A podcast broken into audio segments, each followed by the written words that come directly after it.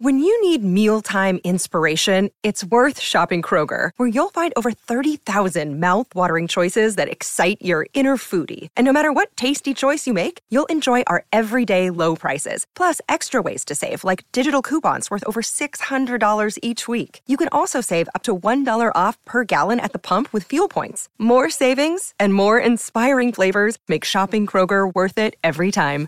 Kroger, fresh for everyone. Fuel restrictions apply. I'm Alex Rodriguez. And I'm Jason Kelly. From Bloomberg, this is The Deal. Each week, you'll hear us in conversation with business icons. This show will explore deal making across sports, media, and entertainment. That is a harsh lesson in business. Sports is and, not uh, as simple you know, as bringing a bunch of big names together. I didn't want to do another stomp you out speech. It opened so, up so many more doors. The show is called The, the deal. deal. Listen to the deal. Listen to the deal on Spotify.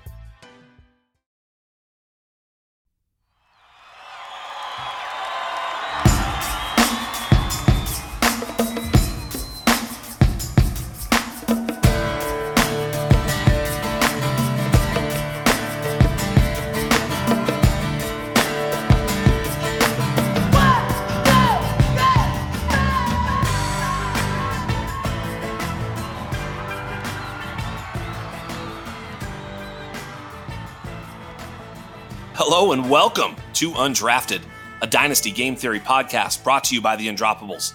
I am your host, Scott Belanger, aka Jax Falcone. You can find me on Twitter at Dyno Game Theory. This is episode number 154. Let's roll.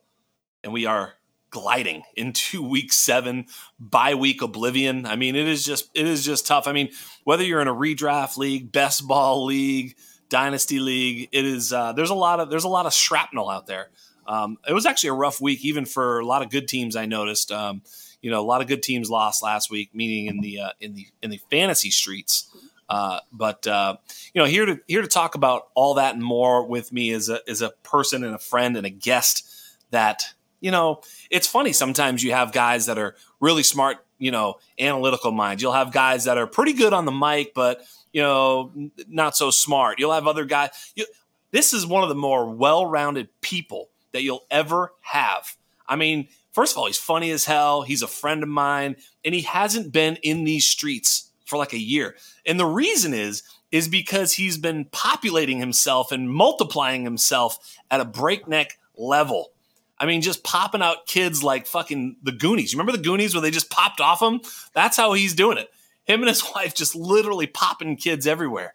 And then he's got to fucking go curry these guys and chase them around and do all this nonsense. So he has been chasing toddlers for a year, but he has broken his sabbatical. And Mr. Travis Seel is going to join us today. And I am so excited because Travis is a dynasty mind, an analytical mind, a football guy, and he is the true north. You can find Travis Seel on Twitter at T Seel 14.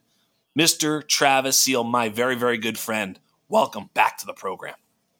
Dude, it is good to be here, and probably nobody I would rather break my little fantasy football hiatus with than yourself. Love you, love the entire Undroppables fam. Shout out to Michael P on the ones and twos. Michael P. Duncan, please don't forget the motherfucking P. if any Lil Wayne fans are out there, that is Michael Duncan. Love that guy as well go birds but yeah good to be here man i really really appreciate you having me on and uh, excited to you know knock some rust off and talk a little fantasy football here there it is there's the the dulcet tones right there just dropping it he said more in those 20 seconds that i've said on this podcast in four and a half years i mean unbelievable just succinct to the point gets it out Trav, it's really, really good to have you. I am so, so glad to have you back. You know, I've, I've actually thought about having a, a regular show with you at one point. Obviously, we are super busy. True North is a great, um, uh, you know, a great uh, site, and I love what you guys do. You do great work.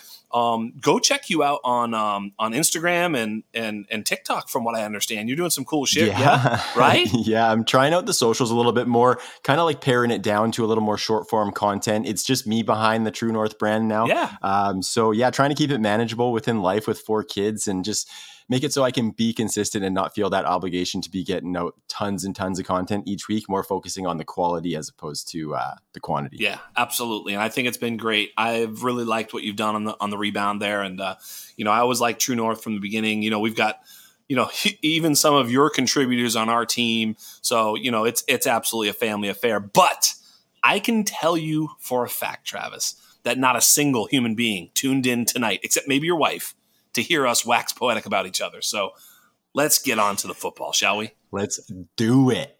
So, you know, it's funny. I, we were thinking about what we were going to talk about, and there's a million things that we can talk about, a million different angles, and I'm sure we're going to take a lot of those angles. But I think a lot of this right now is like, you know, what's real, what isn't, right? You know, there's like guys who will step up and like start performing, and you're like, wait a second, is this real or is it not? Guys are struggling. Is is this real or is this not? Should I be buying or selling this? You know, and and also our our our dynasty teams, you know, I mean, or even our fantasy teams for that matter, you know, even a redraft team, you start looking and go, you know, do I have a shot? What do I do? Do I blow it?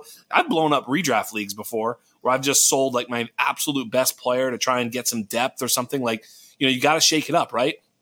So it's like I think that this is about when during the season that you have to make that decision, especially in dynasty, obviously, because so much is riding on the line with your dynasty decisions. I had heel toed a, a, a, a, certain league this this past week and started to sell everything off, and I made some really great trades before week six where I got a bunch of first round picks, and you know.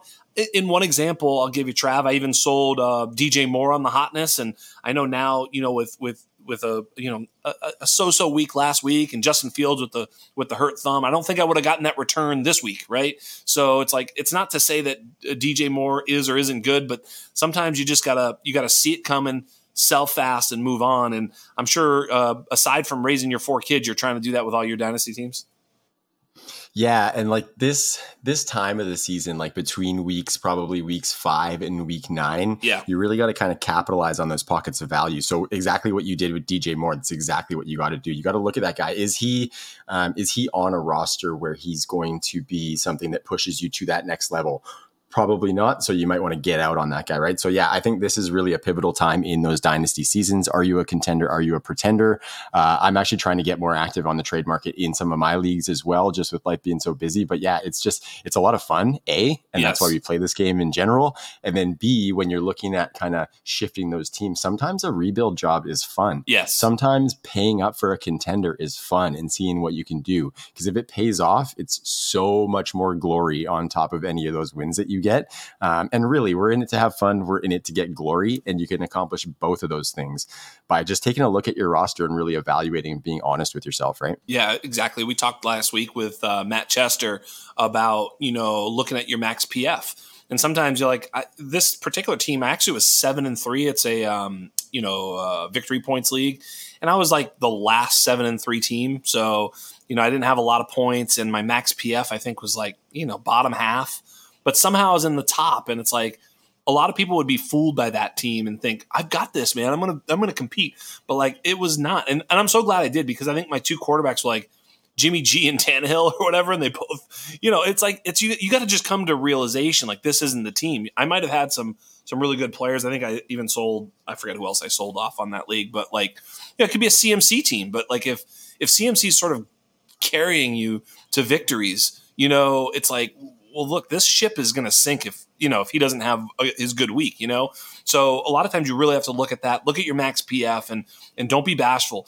You know, um, sell off, get some future picks, and and what happens is in that team too is. I had actually texted the commissioner in that league, and I was like, "Hey, man, double checking on this. Max PF is the uh, reverse max PF is the uh, re- is the draft order, right?" And he said he confirmed that, and then I made the trade you know, because I was like, if it's not, I, am actually got a good record. I don't want to, you know, I, I, I, had to really consider it. But if it's reverse max PF, I was already toward the bottom, and by shedding points, I can improve my pick. I'm not going to probably make the playoffs. If I do, I'm probably not going to win. So I made the I made the trade, and it was funny. The commission was like, you know, he kind of like sent me the wink goat emoji. He was like, dude, nicely done. Like, you know, is like just making sure before you fucking pull the trigger on that thing and and, and it all works out. So yeah, it's just know your league, know the rules, and and be honest with your team. It's it's huge, man. Yeah, it's kind of like it's one of the harder things is to be honest about the team, right? Because yes. if you see those wins, like you got to like right now, I'm looking at I got a five and one team, uh, super flex league, but my best starting quarterback is Dak Prescott. I am starting Jordan Addison as one of my uh, receivers, and Noah Fant is my starting tight end. Right. So that's flimsy. a five and one team. It's and I'm flimsy. a little bit of a notorious win now player too, Jax. Like yeah. I love getting them W's. Like yes. I want to take that title home every single season. So I've been sucked into that a little bit. But then you look at those teams and you really got to evaluate. And like if I look at my key assets, I got a Travis Etienne on that team. I got a Keenan Allen who's aging on that team. Yes. Um, those could be guys that I might want to sell off to get some of that capital capital to rebuild for the future. So uh, yeah, I'm totally with you. This is the time to evaluate that stuff, and you really got to look at the uh, the honest picture of what your team can be, not what your team looks like right now. Right? Absolutely. We I was talking about it with my nemesis. Uh, CMFK, you know, my boy, and we were talking about how it's just patience. And I think we even mentioned it last week on the pod with Matt Chester, but it's like you, you really shouldn't be making buying trades until later in the season till it's really really time and that's why it's so important to try and sell now too because here's the thing. I was like you know i even mentioned it like what in, in this particular league i'm talking about 16 team league the top two players in the league the top two teams are basically you know trying to win it all. And i have one of them. I have all of his pick like he uh, both of those guys have between 24 25 and 26 have like four or five at the most picks total in all three of those drafts. No first, no seconds. Like they've completely pushed. And because I sort of saw that trend coming, like once I get those picks, they're no longer available. So other sellers in that league don't have the money's gone. You, you can't mm-hmm. go to the bank. It's gone. There's no more loans. It's all fucking gone. You know, I mean, maybe there's one other guy who might dip his toe in there, but the two behemoths in that league, I wanted to make sure that I was the guy who got all their picks because you, you just sense they were going, you know. And so it's all these types of things that you really want to pay attention to. And you know, it's it's hard when you're in 20 leagues raising 17 kids. Like, I mean, I, you know, I, a job and all the rest of it. But if you're in a couple leagues or if you have the wherewithal, pay attention to all this. Uh, I'm I'm going to get to a lot of that, and I also want to talk about one more thing. I'm going to do that right after this. I'm Alex Rodriguez. And I'm Jason Kelly. From Bloomberg, this is The Deal. Each week, you'll hear us in conversation with business icons. This show will explore deal making across sports, media, and entertainment. That is a harsh lesson in business. Sports is and, not uh, as simple you know, as bringing a bunch of big names together. I didn't want to do another stomp you out speech. It opened so, up so many more doors. The show is called The, the deal. deal. Listen to the deal. Listen to the deal on Spotify. Another day is here, and you're ready for it. What to wear? Check. Breakfast, lunch, and dinner? Check. Planning for what's next and how to save for it? That's where Bank of America can help. For your financial to-dos, Bank of America has experts ready to help get you closer to your goals. Get started at one of our local financial centers or 24-7 in our mobile banking app. Find a location near you at bankofamerica.com slash talk to us. What would you like the power to do? Mobile banking requires downloading the app and is only available for select devices. Message and data rates may apply. Bank of America and a member FDIC. I'm not sure if that was a progressive ad or what it was, but God bless you for hanging in and listening to those ads. I mean, th- those are paying me hundreds and hundreds of pennies per ad. It is unbelievable. Uh, listen, I appreciate you. Um, let's get to some football. You know, we could talk strategy. We're going to fold some of that in, but I want to start with Kansas City. I feel like Kansas City is like. Uh, let me ask it this way, Trav.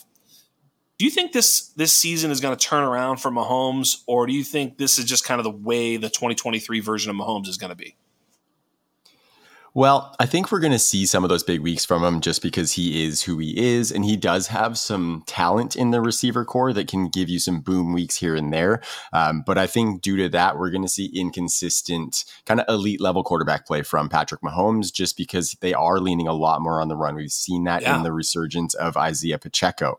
Uh, he is running really well right now. And I love all of the memes about how hard he runs, yeah. by the way. Yeah, he's running uh, like the field owes him money It is insane. Yeah. So uh, love all of that and the kind of the resurgence of the run game. And that's just been kind of to, to, the detriment to some of the passing volume and some of the stuff that we can see Patrick Mahomes do because they don't have to lean on him running around like a madman and making ridiculous plays. They can lean on salting away those games with that run game, right? So I think it's probably going to level out a little bit, but I don't think he's going to go any further down than like top five, right? So he's still going to be that guy who's giving you some of those big weeks. He's going to have some four touchdown weeks here and there. Um, still got Travis Kelce, still, like I said, has guys who can make big plays and pop off. And that's going to be the key is just getting some big plays out of that passing game that they've really sorely been missing since Tyreek Hill left. Well, you know, funny uh, you said running around. I mean, he is actually uh, averaging more rushing yards per game than he. I, I didn't. I didn't even know that uh, than he than he has in his career. But let me share some numbers with you with Mr. Patrick Mahomes. You know, touchdown percentage is the lowest of his career by quite a bit. It's at 4.9. First time he's ever been under five. His career average is uh, 6.3%. So touchdowns are down. His interception rate is the highest it's ever been at 2.2. His, his, you know, his, his career is 1.7. Um, you know, the sack rate is down and he's rushing really well, but the QBR is is pretty low. The quarterback rating is the lowest of his career as well. So uh, his his yards per game throwing the football lowest of his career, including even his rookie season where he only had one game. Um, so you know he's throwing for 265 yards a game and not throwing a lot of touchdown passes. Yeah, it's it's not it's not great. His completion percentage is there, but again, his yards per attempt also the lowest of his career. 7.1 eight is his uh, is his you know is his um, career average. So you know by every measure he's just not getting it done, and we're all attributing that I think to a couple of things. You know Travis Kelce, father time, couple injuries, knickknack injuries. He hasn't been out, but I think what most of us put it squarely on this wide receiver corps.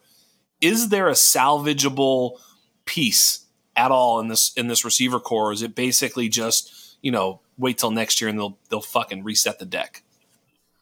I think they'll try probably, and I'm not super attached to any guys in this wide receiver corps. I think if I am going to attach to one, especially for dynasty, it's going to be Rashee Rice. Yep. Uh, I do like what I'm seeing from him. Uh, I did a little graphic on Instagram last week uh, before Thursday night football, just looking at who gets open in the receivers yeah. or in the receiver room for the Chiefs. Um, and Rashee Rice actually gets open on the highest percentage of his routes. He's just not on the field that much. Right. Um, so I think you know he's doing really good things as far as what he can do on the field. It just hasn't translated into volume. So I'm not saying that's going to come necessarily either. I think the funny thing with the Chiefs is almost like what we did with their backfield when Clyde Edwards Helaire came in, right? We attached to all the numbers that are attached to Andy Reid. We thought that this was going to be a running back one right off the bat coming in, getting that receiving volume. But what we saw is that the receiving volume was not there for the running back in Kansas City. And this wasn't really a run game that we wanted to attach to at all, right? And that's yeah. kind of borne out in uh, in what we've seen from old Clyde Edwards Helaire. But um, like I said, Isaiah Pacheco is doing some things that um, that we haven't really expected out of this run game. Uh, but I think we're doing the same thing with the wide receiver group the last few years. Is kind of what I'm getting at here. Is yeah, we want to attach to Patrick Mahomes because he is that elite option. He's the guy who can get the ball deep downfield. We saw what he did with Tyreek Hill, but none of these guys are Tyreek Hill, right? And so we really have to kind of think about what we're expecting out of that wide receiver room, and we shouldn't be expecting one of these, maybe even top 24 guys necessarily. They could end up there towards the end of the season if there's some injuries or maybe a guy like Rice emerges, or maybe the new uh, the newly reacquired Mecole Hardman potentially. um, Don't do it. Don't do that to I know, yourself. I know. Don't, don't do, that. do that. Don't. No. I did it way too many times no. in his previous tenure, and I'm not getting burned that way again. And I'm really just not willing to get burned by any more of these wide receivers in investing myself in them having that production. Right. So totally. I uh, I just think that it's not going to be a wide receiver room that we want pieces of. Yes, there's going to be flashes here and there. Yeah. But post Tyreek Hill, it's not really something that we are going to dive into and invest into a lot because they have it seems like they have six guys that do a lot of the same stuff right yes. they're all smaller guys fast they run the short average depth of target stuff trick plays here and there not guys that can do what the cheetah was doing getting downfield deep being wide open so patrick mahomes could literally just hurl it in the air and not give a shit where he's putting it because yeah. he knows that the guy's going to run under it, you know? So, yeah. um, the complement of Tyreek and then the safety net of Travis Kelce was kind of like um, the perfect storm for Patrick Mahomes and that offense. And there's just, I don't think that perfect storm is going to be rearing its ugly head again. Um, I think you're right about Rashee Rice being the, um, you know, the, the one to own in this uh, Kansas City wide receiver group. But I would also push back a little bit um, on Rashee. I feel like he, he, if he were truly an elite, you know, player and you know an asset worth sort of quote unquote buying here, you know what I mean? In Dynasty, maybe pushing in, you know, a future pick or something like that for. I think he would maybe have shown himself to be a little bit more efficient so far. So maybe he's just good and not a not this elite player that you should be, you know, overexerting yourself to get. Um, you know, the, the player that I thought, you know, we we would see a bit more of, and I was kind of excited to see was Justyn Ross. And he's only gotten, you know, five to I don't even know if he's gotten over 20% snap share in a game yet. It's really been brutal. And he's only gotten a token target here or there. And I was kind of hoping that we would at least see what he's capable of. He's looked really good, albeit in the three to three catches, six targets, whatever he's got. I mean, really not much, but he has looked good. And, you know, for me, it's really insulting to watch this cadaver, the Toney, continue to get these manufactured touches where it, it's clearly a contract or front office thing because Kadarius Toney is averaging 5.4 yards per catch, not per target, not per rush, per reception. Absolutely awful. Every touch he gets, every opportunity he gets, is taking away. Literally, I bet you. Here's the thing: what's wrong with Patrick Mahomes? Kadarius Toney's what's wrong. You take all of Kadarius Toney's awful stats out of there, and Patrick's probably killing it. Unbelievable. That's how bad the cadaver is. Get him out of here. Yeah, yeah, and it just kind of falls into that. Um, you know, a bunch of the same guys who do the same shit, so they're just naturally going to eat into each other. And Kadarius Toney's one of those guys too, right? Yeah. And like, um, just to touch back on that Rashee Rice sentiment too, just um, like I think he does, he isn't exempt from that sentiment around wanting to attach to something that isn't there with these Chiefs wide receivers, because the only reason we really drafted him with that third, maybe fourth round, if you got him there dynasty pick, uh, rookie draft pick, sorry, uh, was because he's a Chiefs wide receiver and we're trying to attach to that offense, right? So we weren't really attaching to him in our rookie drafts because he was something special. It was more to do with this offense. And yeah, I think it's just uh, one big thing that I'm kind of preaching on my shows right now is just expectations, right? And so in fantasy, we feel a lot of disappointment as we go in. So if we look and we see the clear picture of what's happening, what has happened, what we think might happen, we can set more realistic expectations. And I just think the expectations of any of these wide, wide receivers was just a little little bit unrealistic coming in.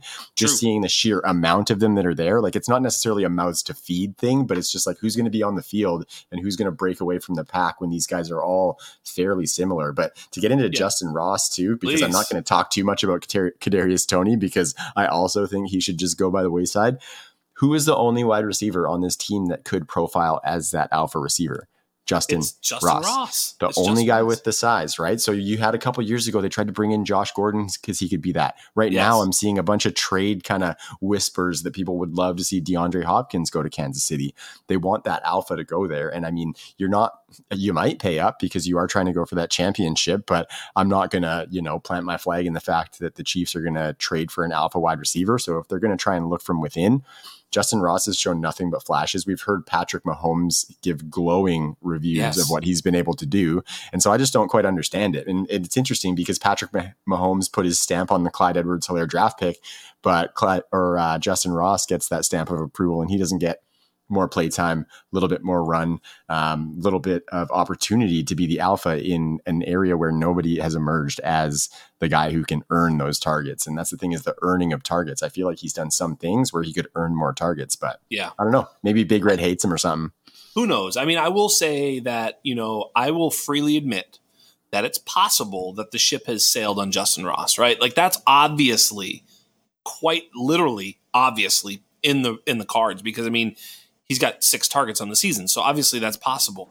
But when you look at his profile starting from his freshman year at Clemson, and if you just sort of pause the music right then and there, you can't believe if you're paying any attention, if you're doing any sort of scouting, if you're doing anything, if I told you that Justyn Ross at 23 years old found his way onto the Kansas City Chiefs with Patrick Mahomes and it's the best offense and the best quarterback in the world, you'd be like, dude, is he a top five dynasty wide receiver? Like literally, you would have said that when he was a freshman. It's just how it was. So obviously the injuries and the whole thing and and and, and his medical situation is has sapped him potentially of, of athleticism. I don't know. Maybe it has, maybe it hasn't. Either way, I think he's a pretty skilled player. And I think, you know, he sort of reminds me of that George Pickens type. And I feel like if you're going to give Patrick his George Pickens, there he is. And I, I don't know that he's, uh, you know, and, and, and even Pickens is on the DeAndre Hopkins spectrum, right? But DeAndre Hopkins is a whole, you know, another stratosphere of player. I will freely admit, but you know, it, it's it's it's in the it's in the family. I mean, don't you think? And I'd just love to see him get a chance at, you know, maybe one or two games of, you know, 75% snap share. Let him play, let him run all the routes, let him see what he can do. Yeah, I like it. And the DeAndre Hopkins thing, you're totally right. It's not far off. And maybe just a little bit less yards after the catch, maybe a little bit less doing things on his own, a little bit more in the contested catch downfield, maybe not do a ton after. But what those guys can add is a little bit of red zone prowess with the size that they provide. I kind of think along the lines of a little bit of Tee Higgins, right? Um, Tee Higgins might be like a little bit plus of what that role is, but I see in that kind of realm of being that kind of downfield yeah. red zone catch radius guy, right? Yeah. Justyn Ross can be that. But yeah, to your point, like we're seeing less than a 12% uh, route share for him right now. Richie James has a higher route share than him. Justin Watson has a higher route share than him on this team. So, yeah, I think uh, that ship is probably already sailed if uh, if we don't get on that in the next few games here. He, he is he does have a 23% target rate so when he is on the field he is earning targets he's just not on he's not on he's run 26 routes you know what i mean so i mean he just hasn't done anything he hasn't been out there for any reason for any any period of time he's done absolutely nothing um, but I think when he's been out there, he's still shown that he, he's pretty good. I mean, he, he, made a nice looking catch. One of his three catches looked pretty good. You know, it's like, fuck. We're grasping at straws a little bit. Speaking of grasping at straws, LA Chargers. Um, boy, oh boy, yikes! Ay ay ay. I wow. mean, can it? When when will the chargering stop? I mean, I just wonder. Like, is it ever going to stop? Like, Brandon Staley fired tomorrow. Like, does the chargering stop after that? I just don't think it does. Does it? No, I think it's been like uh, since I started watching football, like every tenure that's come through yeah. the Chargers, they've chargered, right? Since yeah. like maybe like losing Lat- uh, LaDainian Tomlinson was the trigger in that or something like that because he probably, you know, supplement supplemented a lot of their downfalls. Obviously, yeah. the Philip Rivers years were big, but yeah, these guys are just like what a snake bitten team. And it's oh. it's so weird because they're not your typical snake bitten because we come in every single year with high hopes for them. Like they come into the season looking like they're a Super Bowl roster. Yes. Um, injuries just decimate the shit out of them. Terrible kicking, weird shit happening at the end of the game, yes. terrible clock management by the coaches. Um, yeah, it's just the well, weirdest like, thing. Like, like literally in that game, they were like, you know, five sacks for the Chargers, zero for the Cowboys here through, you know, f- almost four quarters of play. And what happens on the final drive? A terrible sack that just takes it. Yeah. It's like you've been protecting. It's not that they don't protect the quarter. It's like funny. It's like it's almost like they just I don't know. They spaz with the controller or something. You know. Yeah, it's almost like uh, Chuck Knoblauch getting the yips back in the '90s, right? yes, like they've got yes. like they've got that um, clutch time of the game yips. That hey, just, by uh, the way, yeah. by the way, you know, for all of our twenty-something-year-old listeners yeah. who have no fucking clue who Chuck Knoblauch is, Knoblauch starts with a K, motherfuckers. So go ahead and get that shit Googled and YouTubed immediately, and you will enjoy the Chuck Knoblauch Yankees fucking second baseman. Uh, it was it was something, man. He would he would field a standard issue ground ball and then just throw it in the dugout. Yeah, yeah. One morning he just wakes up and forgets how to throw it to first base. Like it's yep. it's it's a, the weirdest phenomenon. Definitely the most extreme case of the yips that I've ever encountered yeah. in my entire life. But yeah, maybe Rick Block is a legend. Yeah, yeah, Rick Ankiel, that's a good one too. Remember, like he would just throw too. it like onto the you know onto the backstop. He just you know just it would just be like, oh well, you could. What the fuck are you doing? Yeah, it's crazy. Yeah, and after yeah. after such a crazy like what a story that guy went through too. But uh, yes. I digress. I digress. We are digressing a little bit. I did. I do. I do notice that you know there's a you know I at some point I'm gonna have to do a, a podcast for like all the movies. Like I, you know, I was thinking about Chuck Knoblauch. Like it's one of these God, what was he like? He was late 80s or was he early 90s? 90s, right? I think he came in late 80s, but I Yeah. think he wound down his career when they were having those mid to late 90s World Series runs. Yeah, he was part of those Paul O'Neill, Yes. Jeter teams, like those teams. Yeah. we hated Paul O'Neill for sure as Sox Oh, fans. yeah. Paul I'm, I'm a Blue like- Jays fan, man. So fuck both of you. Yeah, his stupid face and everything. You know, remember Paul O'Neill's stupid face? But the one thing, if Paul O'Neill was on your team, you liked him because you know he'd punch anybody immediately for no fucking reason. Like, yeah, he's got your back. Um, but I was Yeah, the curly about, mullet. You don't fuck with the curly mullet. yeah, he just had like a pockmarked face and the whole thing. Like he was six foot five. Like you're just like, fuck that guy. I'm I'm not toiling with that dude.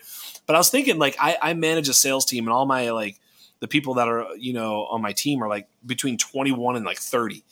And like I'll usually bring up these references as I do, you know what I mean? I'll just be like, hey, you know, and then they'll be like, what the fuck are you talking about? You know, and it's like, uh, I'll be like, oh yeah, I got a pool, I got a pond and a pool. Pool, be- uh, pond will be good for you, you know. And they're like, no, no, no, don't know what you're talking about. You know, it's like fucking Caddyshack, you asshole. You know, so I do this, and I'm thinking, what are the essentials? I need to tell my because I'm thinking my target audience and uh, for this show is you know guys 20 to 20, 29 years old. That's who's listening. How you doing, guys? Everybody, you know, everybody listening is like, yeah, that's me. And they also haven't seen Caddyshack, so we need to fucking rectify this and make sure all, all these uh, all these listeners seen all the movies. So I got to do the essential like 70s, 80s, and 90s movies that these motherfuckers need to go see. Am I right? I love it. I would be soaking that list up too. Not not a professed movie buff by any means, but those classics with the one liners like Lebowski, Dumb and Dumber, like all of that shit. Like you have to be well versed in those to Yes. proceed in life. Like I don't know how people proceed in life without knowing Dumb and Dumber quotes. To be completely Yes, honest, yeah. abso- absolutely, absolutely. You might want to hang on to that one.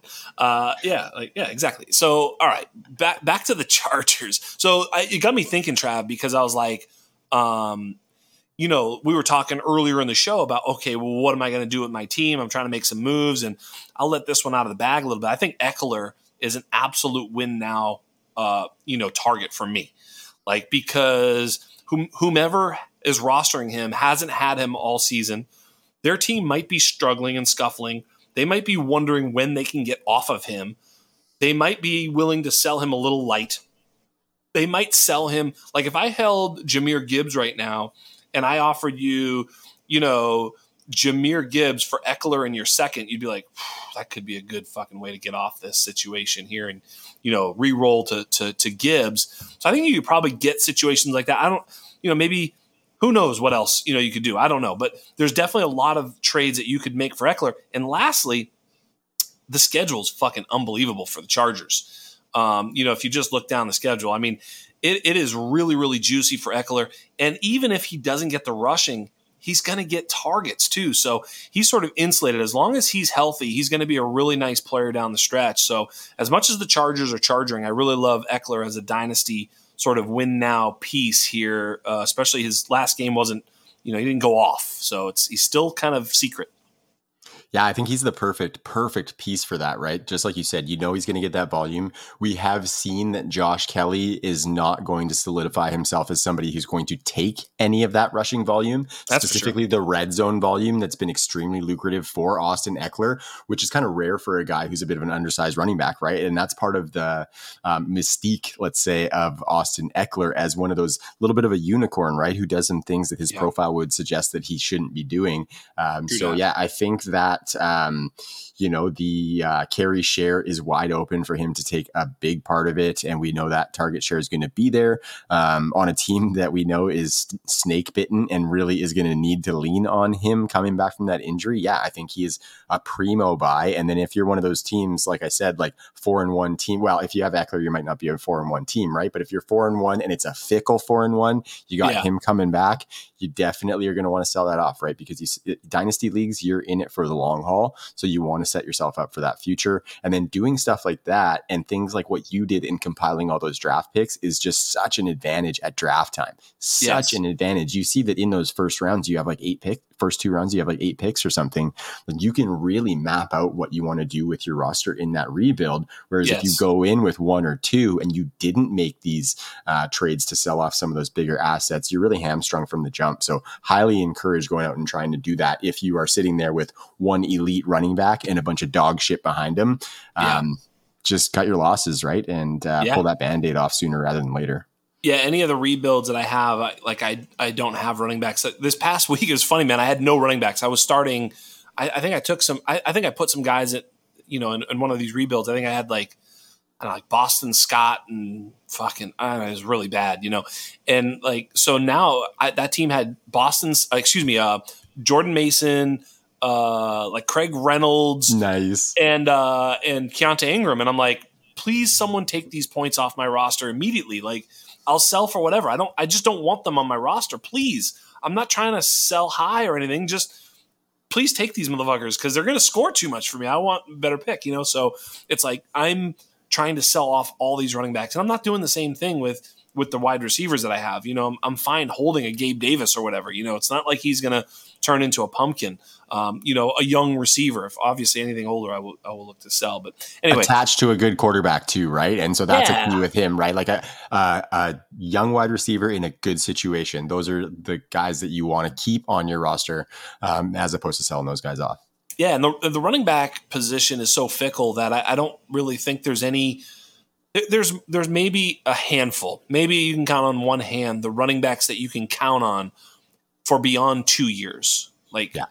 you know, like this year, next year, 2025, like what are the running backs that you're like, no, no, they'll be there in 25. Like you may think it, but you're not sure at all. Bijan, Bijan, that's it. right. It's Bijan, maybe JT, like, yeah. you know, like but it gets thin after a few guys, you know, and that's why when I say Ekeler, it's like, well, Ekeler's probably amongst the guys that this year, next year are kind of locked into this year, next year. So two year window, Ekeler's as good a asset as you can have. The only thing that's a little bit harder is that he's hard to resell. You know what I mean? You might have to hang on to him for a bit, and but hey, whatever. You know, I mean, if you can, if you can, if you can win, that's all that matters. And speaking of not winning, I, I want you to do a little uh, fill in the blank for me. You ready? You feeling this? Hey. Yeah. Quentin Johnston is a blank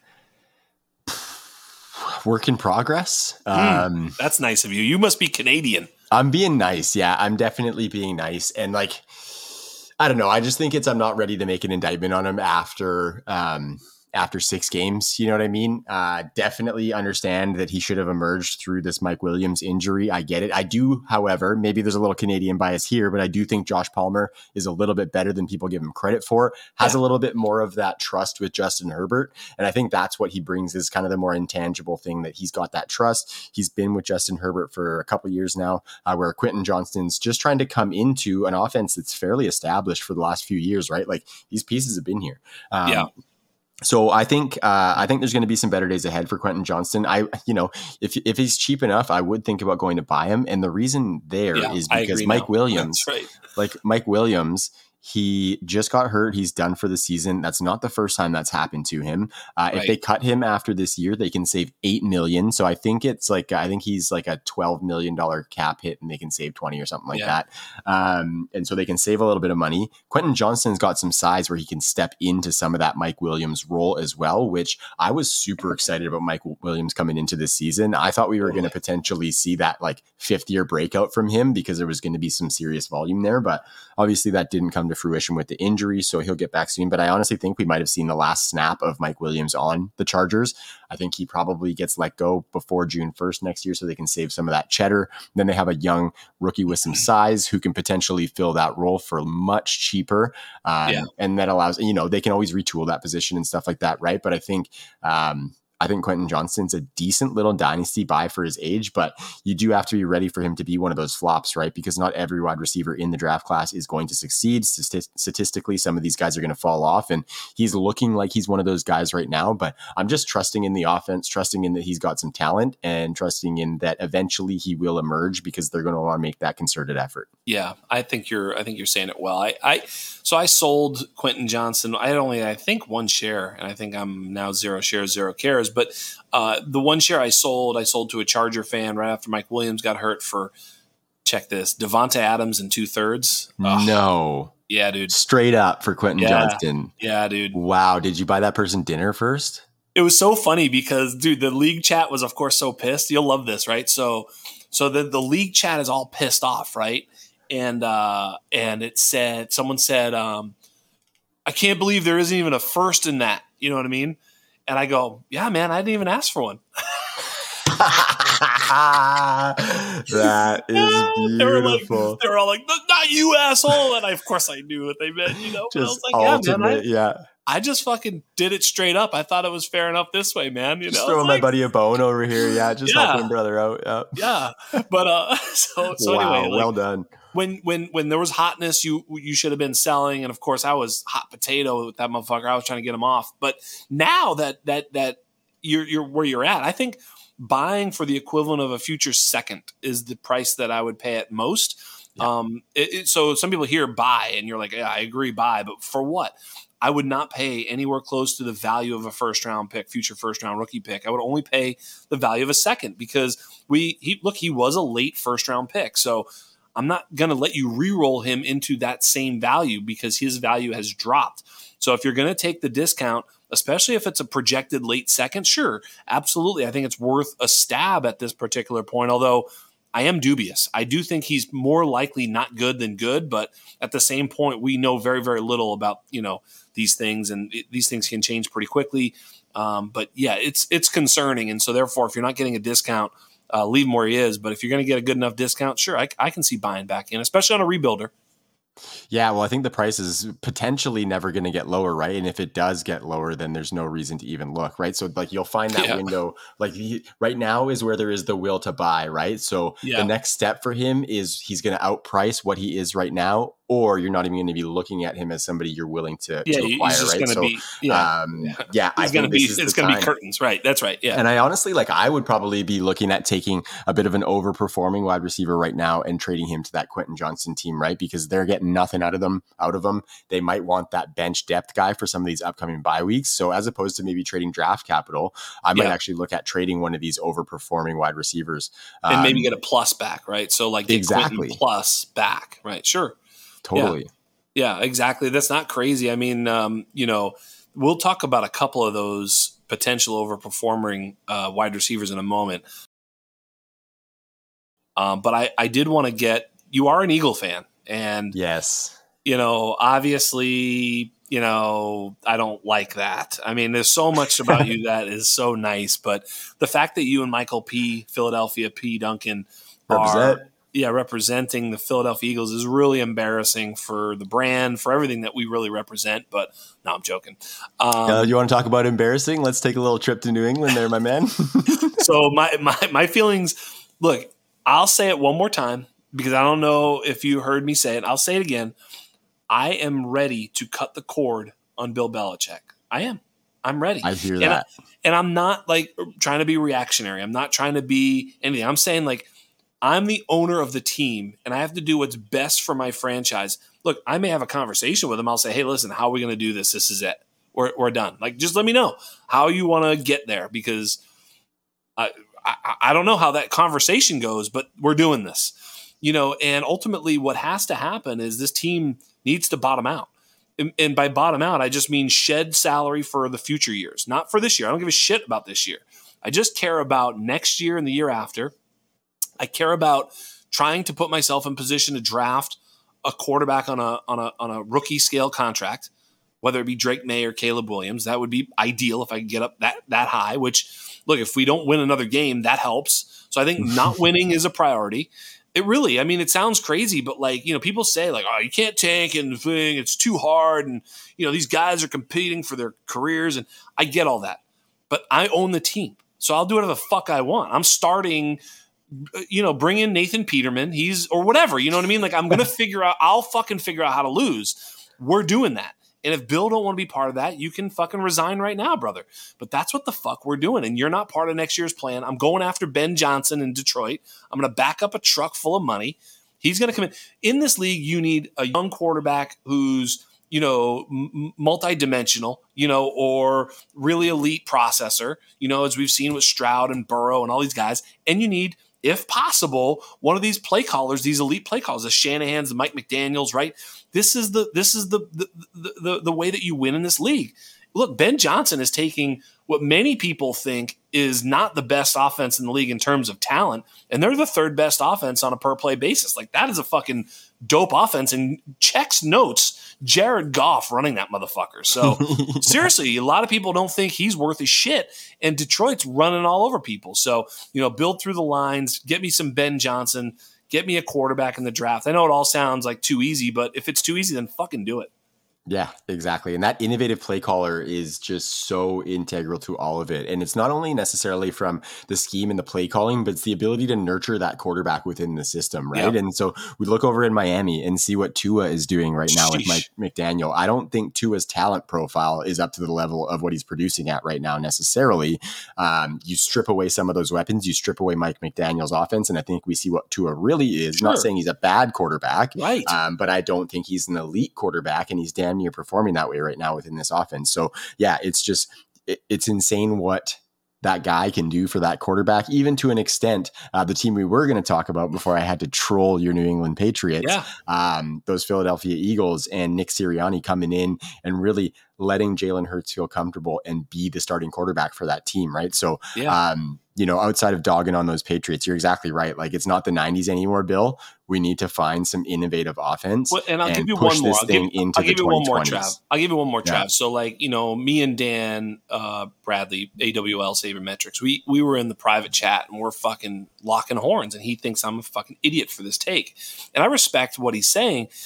But I said, like, also the, the fact that Bill has been a front office you know nightmare like Juju over Jakobi Meyers, like the whole thing. Like you know you can just trade. You know, I mean N'Keal Harry over AJ Brown. I I saw uh, AJ Brown interview just recently saying he cried when he wasn't fucking drafted by the Patriots. I cried when I saw that he cried. You know, I was like, no. Yeah. I was like, fuck. So yeah, I mean, there's been a lot of mistakes, and you know, y- you can say maybe we would have made that mistake if we were there, or who knows what. I- I'm not absolving myself. I'm just saying that he hasn't been great in the front office either.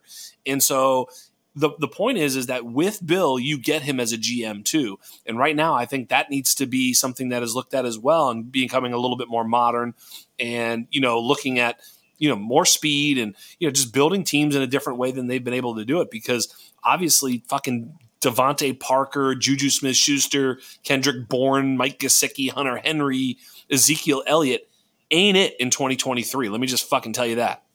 No, and all those fat contracts to the tight ends and shit like that. Yeah. Whatever the hell he's done with his coordinator positions, putting a defensive coordinator in an offensive coordinator last year. I couldn't even tell you who their coordinators are this year. It's probably like a water boy and then Bill's niece or something like that. No yes. clue. And Bill O'Brien's um, chin. Oh yeah, Billy O is back Billy there. O. That's probably. But, but you're right. Like all it? these things in a vacuum are fireable offenses. The only reason he's still not fired is because he's one of the most legendary coaches of all time that's not a good enough reason unless you're just like, well, I don't care about winning. We just want to kind of watch this fucking scene. But nobody wants to watch this scene. Like all the, you know, season ticket holders, all the people who care about the team don't want to watch this. Now, I'm not complaining because, you know, we've had a, a, a you know, an amazing winning streak. I'm just saying like if you actually want to win, this is not the pathway in my opinion to travel, but the pathway to win is in your Philadelphia Eagles. But they lost to the lowly Jets, the one team that we could beat. You can't beat this fucking Jets team with uh, checks notes. Zach fucking Wilson. Uh, it, look, is this a panic game or a total relax game? Don't even worry about it. No, we're relaxing a little bit. We're relaxing a little bit. Like we right. are uh, definitely our eyebrows are a little bit raised on the team for sure. I will say that, but we're not super super panicked. And I will say that the Niners losing to the Browns probably uh, relieved Helps. a little bit of the agony yeah. that I would have felt on Sunday night. But let me tell you, I was saying some choice words to my television during that game.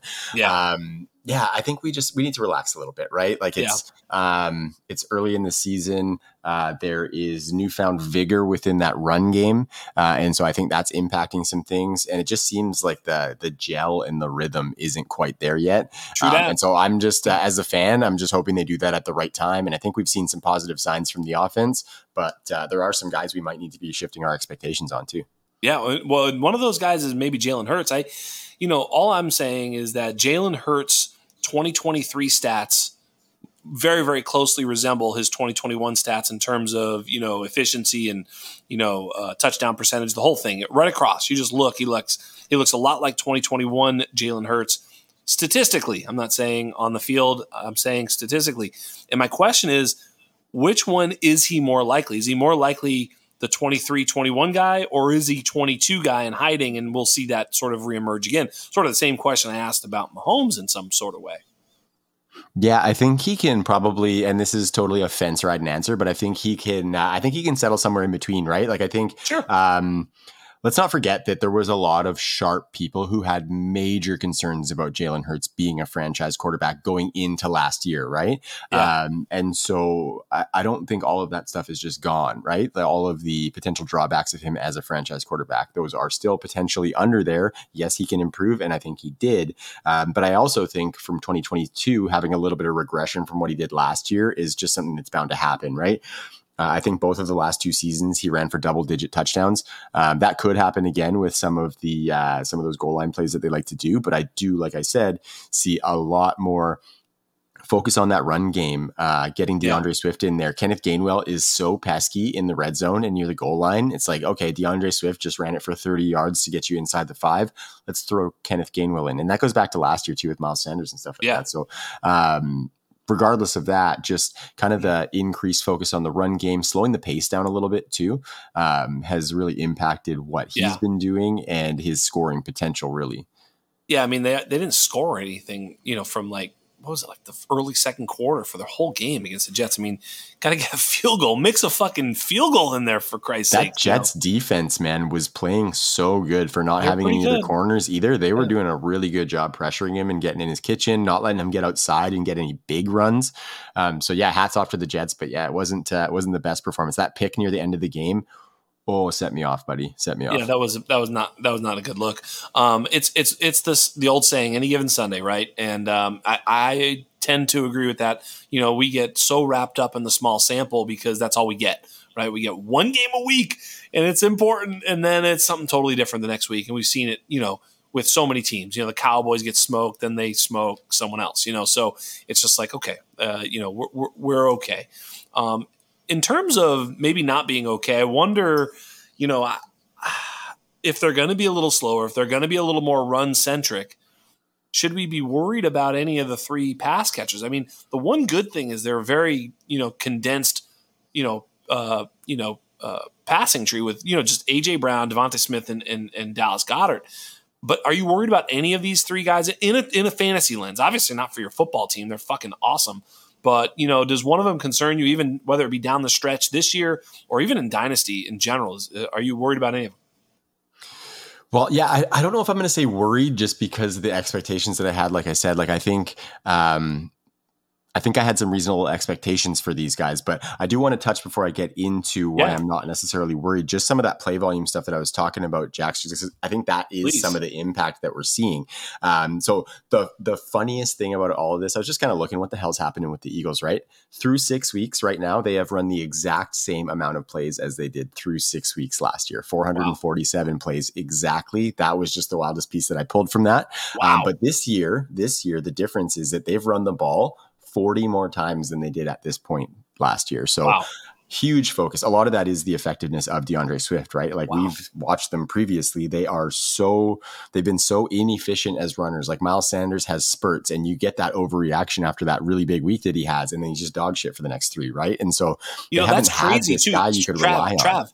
That's crazy too, because like last year they were in so many positive game scripts. You were like, oh, they're definitely going to throw more this year, or at least as much, because they've got to be in as many close games. And they kind of have been, but yet still have run more because of the success of D'Andre Swift and their running attack. So very interesting stuff there. That's interesting. Continue, please. Yeah, and like with Miles last year, the volume was always so fluctuating that his production just always felt kind of fickle. Right? It was right. on the back of getting big plays.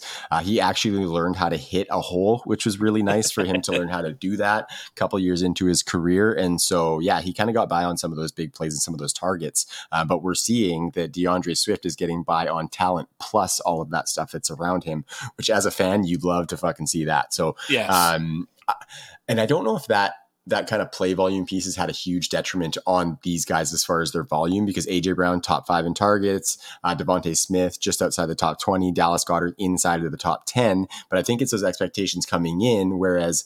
Dallas Goedert's just not going to make that top five leap for us. He's just not going to do, and his talent and everything that you see him do when you watch him have his big games tells you that this guy should be a top five every week tight end just like a tier below your Travis Kelce, Mark Andrews type guys, but he just hasn't been that because of the team's offense and maybe Jalen Hurts running the ball a little bit more and stuff. So we just have to, yeah.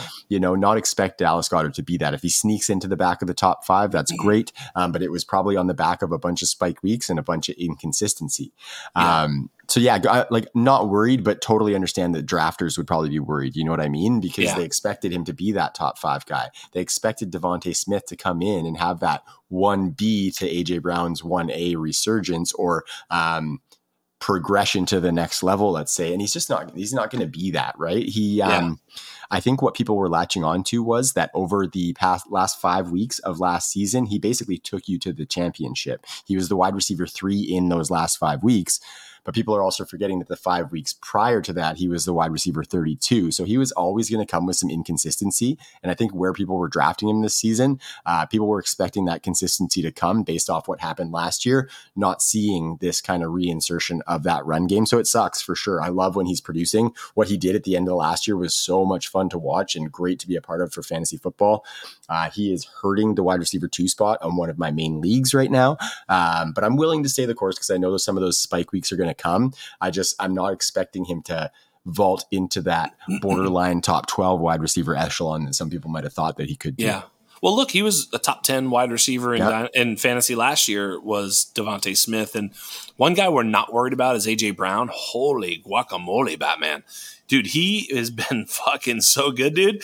Like, it, you know, in his time in Tennessee, you know, he um, he averaged uh, 69 nice uh, nice. yards per game over his three years in Tennessee. You know, he topped out at uh, just over a thousand yards, just under 1,100 yards in his best season. You know, it was pretty good. Um, but last year blew up for 88 yards a game. This year he's averaging 112 yards a game. He's on a pace for 170 targets. Like he had, a, he, oh. he, dude, his best target you know, total target um, was 106 in Tennessee. Last year, 145. This year, on a pace for 170. I don't think he gets to 170. Jesus, maybe he might. You know, it's just so good. He's been so so dominant. Uh, his catch rate, even on increased targets, is at a, at a career high. Um, you know, he's been 63, 62 percent this year, 70 percent catch rate, 11.2 yards per target over 10.2 in his time in Tennessee. So just absolutely killing it is AJ Brown. And uh, so don't worry about AJ Brown, but at the expense of the other two his success has come. Yeah, he's just like big brother and DBs out there making them yes. look silly. Hey, and it's awesome, right? And like I was devastated when he got drafted to Tennessee because that offense was just not conducive to great wide receiver production, but he showed that he can produce on his talent independent of the situation that's around him. We're seeing him do that even in a good situation. Like what he does after the catch at his size is just so insane to watch. And it's such a huge part of his production, too. So, yeah, I think AJ Brown. Um, does a lot of his stuff on his own. And I think that just makes his value safe, right? He makes his production something that you can bet on safely because you know yeah. Jalen Hurts is going to give him the volume yeah. to allow that talent to shine. True. So yeah, AJ, uh, AJ Brown, man, like It was we, like Christmas when they traded for him. It was yeah, like totally. fucking totally. Christmas, and they traded Treylon Burks for him. Like you, and maybe, and I think it was a third round pick too. Like, and it was obviously it was the first and the third, but you do that. Yeah, it was basically all that day. That he was an established alpha wide receiver already. You're giving up a young wide receiver that needs time to develop, and a third round pick that they're probably going to miss on anyway. So, and, and um, you know, you know who made that pick possible was Jalen Hurts himself, because at the time uh, they weren't paying him. You know, obviously they had to pay him at the end of the last season or whatever it was.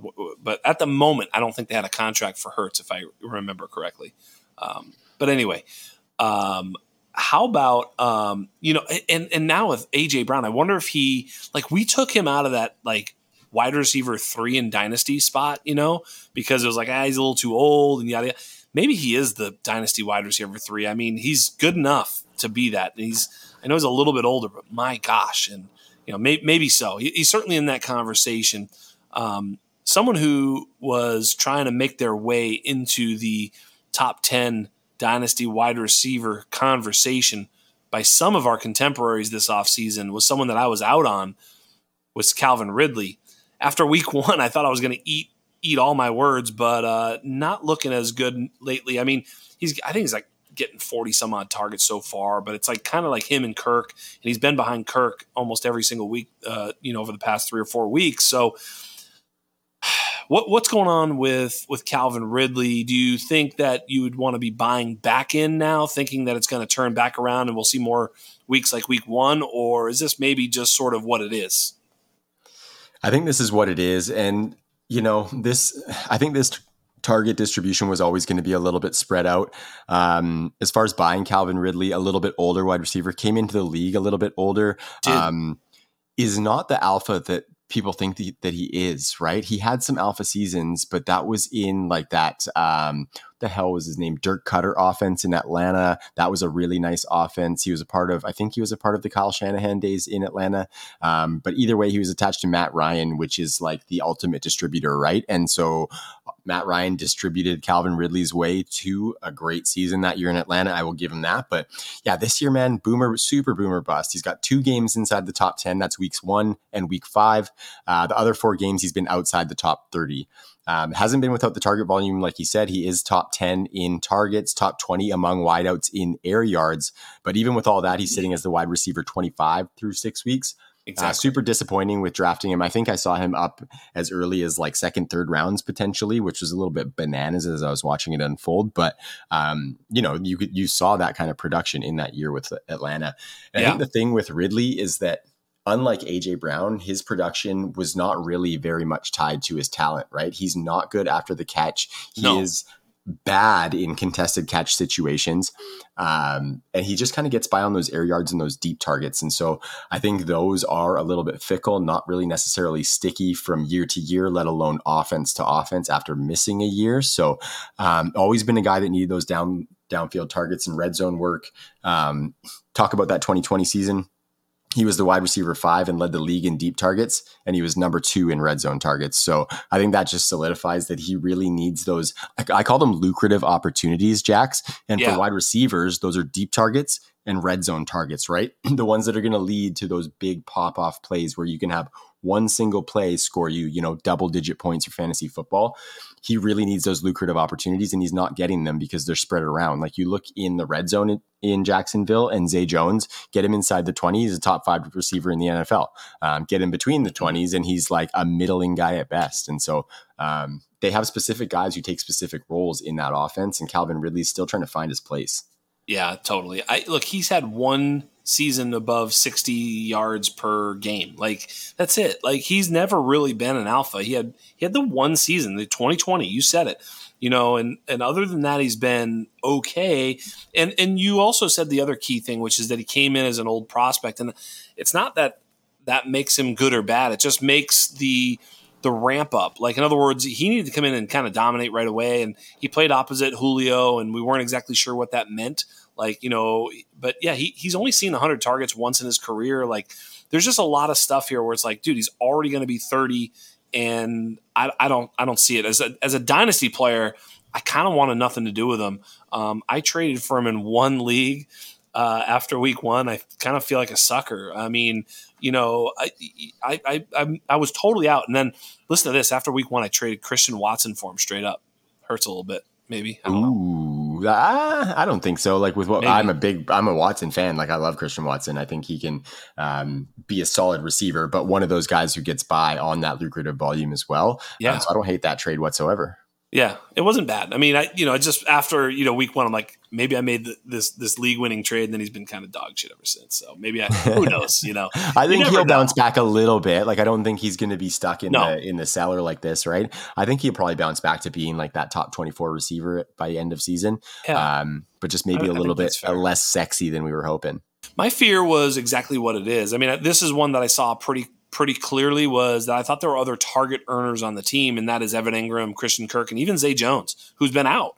So when Zay comes back, I don't know exactly what happens. You know, I mean, they were they basically early on when Zay and uh, Ridley were both, uh, you know, healthy. Um, it was Kirk who was sort of seeing limited snap share. You know, so but now that they're, you know, Christian Kirk and Ridley are on the field, Kirk is seeing a higher target percentage than Ridley. So it's like kind of interesting. I wonder what will happen you know, when all three are healthy. And then when all three are healthy and you, you have Evan Engram and a the guy we're going to get to right now, which is Travis Etienne, it makes it difficult because there's that quote unquote lot of mouths to feed, but ultimately there's just a lot of target earners. Is all I'm getting at. Um, speaking of target earners, look, Travis Etienne now is the is the running back three after six weeks in the NFL. Um, my goodness, I mean, I love that Etienne as a prospect. Is is now a good time to sell, or are you basically holding here?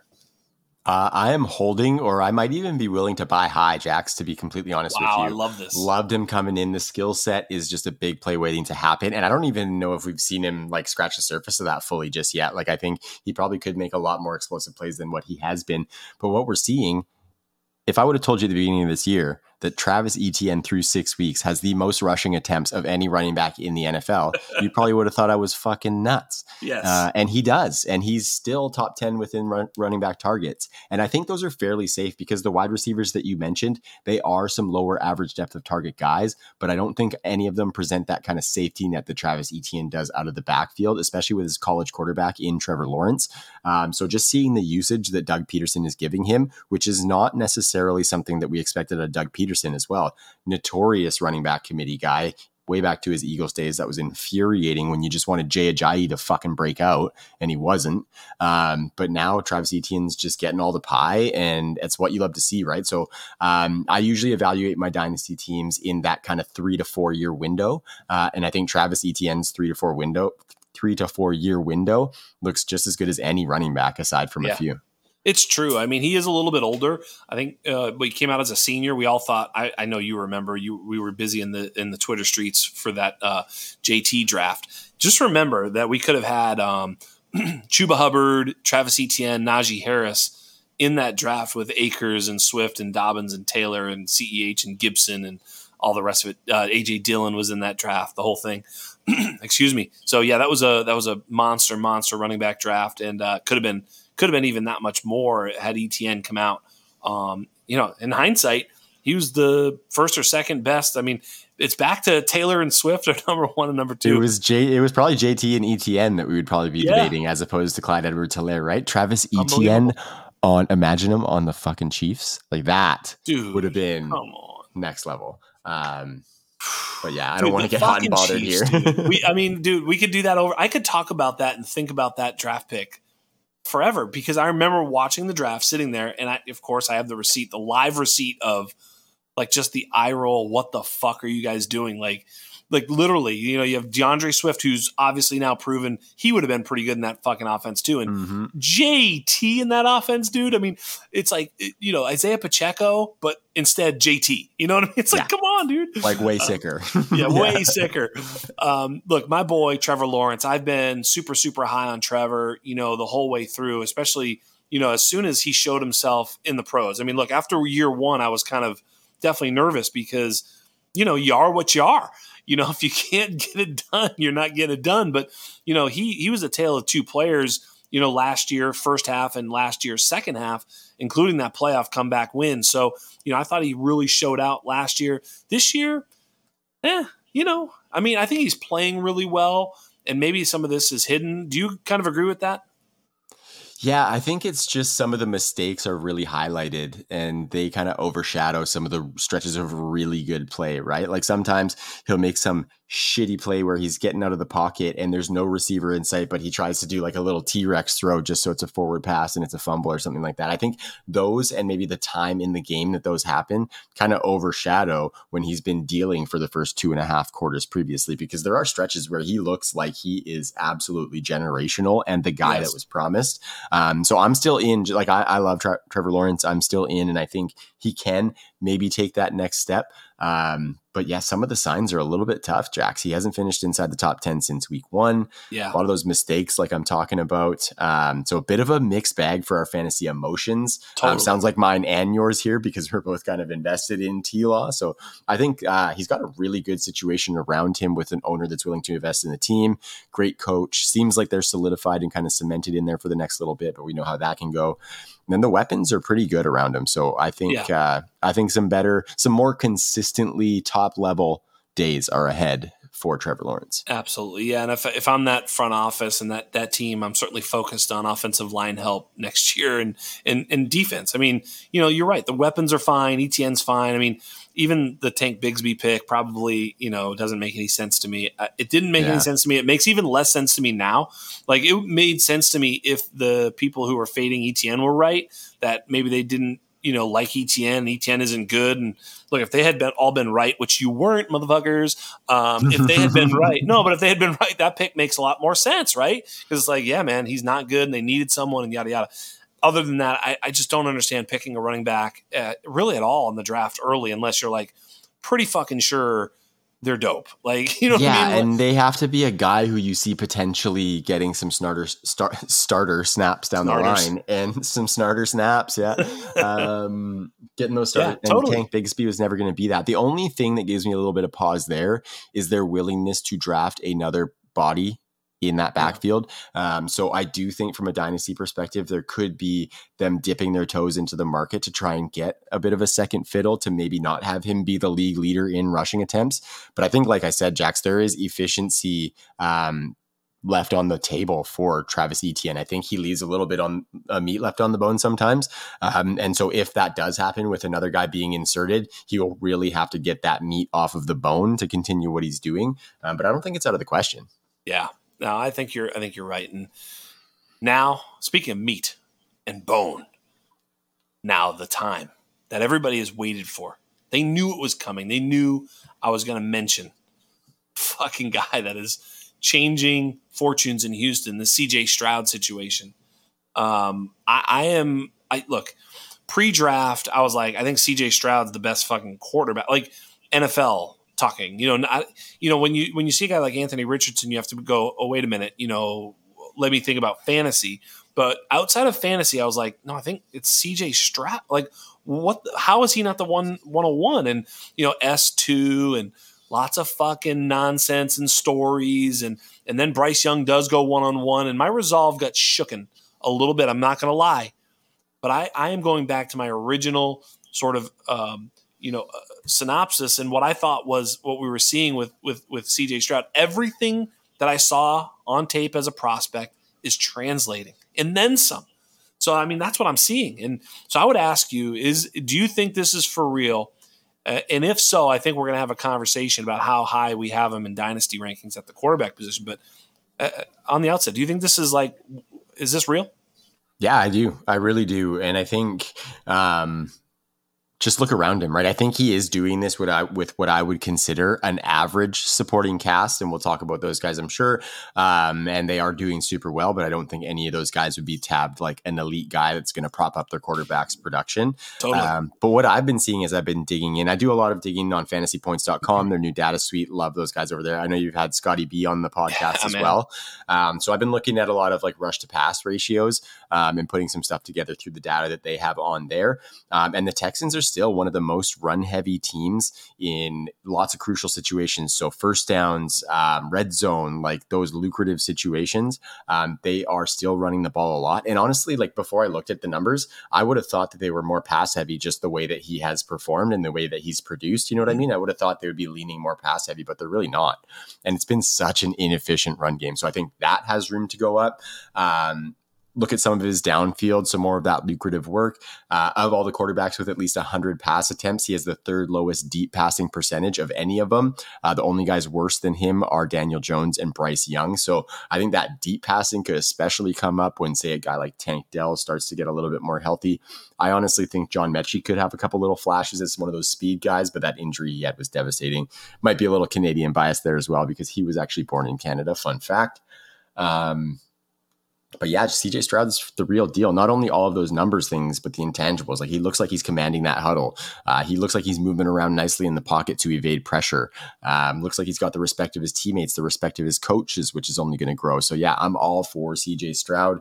Uh, I'm locking him in probably in that borderline quarterback 10 area for Dynasty to jump the gun and get into those rankings. And I think the only reason that I'm doing that is because he doesn't present any of that rushing upside, right? So it's really That's hard right. for those guys to give you that top five upside.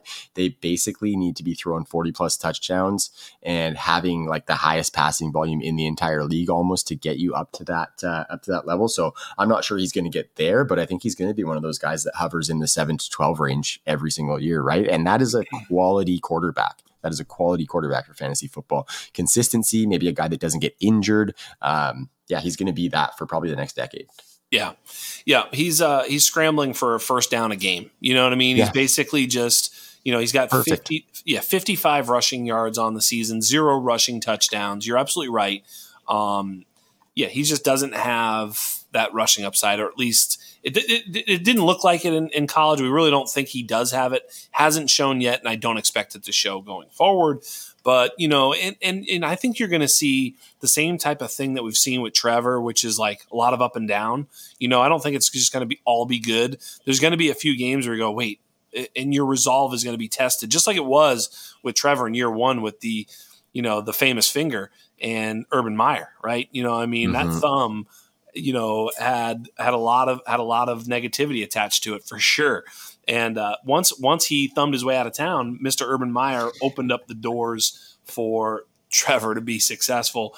Uh, just searching for thumb up the ass jokes is all I'm doing here. That's it. That's all I'm doing. The thumb was deep, is all I'm saying. But make sure you, you spit know, on it first. Yeah, I mean he he did not. He was just no. he was just no, raw no warning. no warning. Yeah. Yeah. Yeah. No, what could go wrong? Totally good decision. Um, and then didn't he kick a fucking player or something like that? In, I think something like that. Yeah. And God then, like, bless him out, out of guy. the locker room after. Like, wow. And he successfully led the fucking criminal mastermind of the Florida Gators back in the day. And then they do that Swamp Kings and they talk about zero crimes in the entire fucking thing. Meanwhile, there were like 72 arrests you, what a fucking shame. That was the only story to be told, and they didn't tell any of it. right. They're like, we're finally going to tell the story. And then you're like, oh, fuck yeah, man, let's see it. And you're like, this isn't the story, motherfuckers. This no, is no. not the story at all. Anyway, so I'm, I'm totally with you with CJ. Let's do the fun thing, which is like, I'll just hit you with a little this or that. Like, who do you like better in Dynasty? Um, you know, and drum roll, please. No real drum roll, but here it goes. All right. CJ Stroud or the aforementioned Trevor Lawrence? Who do you prefer in Dynasty? I think I lean a little bit towards Trevor Lawrence, and I think that's oh. just him. Uh, I think part of it is the window that I evaluate on, right? That two to four, two, three, four year. Um, and I think just the coaching staff that's in place, the weapons that are around him are a little bit of a tier above, maybe. Uh, so yeah, I'm going to go Trevor Lawrence by a little bit. I don't disagree. It's the right answer. The gap's um, not huge though. The gap's not no. as big as it was before week one. No, what about what about Joe Burrow? Ooh man, what a weird season for Joe B. Right. Hey, um, I'm still holding pat, so I'm going to go Joe Burrow. But again, these guys are that these guys are that back half of the top 12 tier. Yes, you'd be happy with having any of them because they're going to be not unspectacular steady eddies for your fantasy team. It's the right answer, by the way. It's the right answer. They're kind of trick questions because it's the right answer. And Ja'Marr um, Chase, right? Ja'Marr yeah. Chase. Yeah. Well, look, Joe Burrow. Look, I said that C.J. Stroud. I thought his ceiling was kind of in the Joe Burrow realm. You know, yeah. Um, that's kind of what I thought. I was like, look, he's a gamer. He's been super accurate. He fucking has, dude. He he, he delivers the ball so quickly. And you know, there's a there's a thing about the big arm, but there's also the thing about from impulse to the ball on the wide receiver's hands. Like, how long does that take? So that doesn't necessarily mean how fast the ball is traveling. It means how fast the ball gets from I want to throw to that guy right now in my head, the fucking synapses fire. And then from that moment to when the guy's touching the fucking football. And that CJ Stroud has been doing really well, which is so ironic because the whole thing that we were told with this stupid fucking S2 test was that he doesn't process things quickly. Certainly does that on the fucking football field, just not with your like, you know, whatever the fuck the S2 test is. But um, here's another one: Tua or C.J. Stroud. Oh fuck! In a vacuum, I think I go C.J. Stroud. Mm. Um, but considering the ecosystem, I'm going to go Tua. I think that's also the correct answer. So uh, here we go. Now maybe two that are a little bit more difficult: Justin Fields or C.J. Stroud. This is a bit of a bit of a heartstring tug for me because I have been a big Justin Fields guy. I actually, um, kind of shamefully, but I stood by it at the time. Ranked him as my quarterback 14 going into his sophomore season. Super bullish on him. Uh, still like him. I, I think he's been done no favors in Chicago. It's pretty clear to see.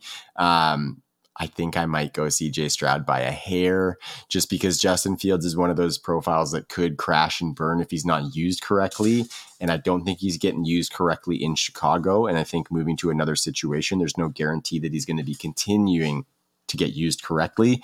So I think the stability that we are um, starting out on with CJ Stroud kind of supersedes that freaking upper level yeah. potential that we've seen flashes of from Justin Fields. Yeah, it's a tough one because it's CJ Stroud for safety, Fields for upside, right? I mean, so yeah. you know, if you're like, fuck it, man, I need a I need to win this year. I need someone to score me 30 points a game for, you know, down the stretch. But You know, I guess Fields has that upside. But yeah, I, I, do agree right now. I think I've got Stroud ahead just in terms of, you know, it's funny too, because okay, if it's one quarterback, it's Fields. Is it one quarterback league? You know what I mean? Yeah.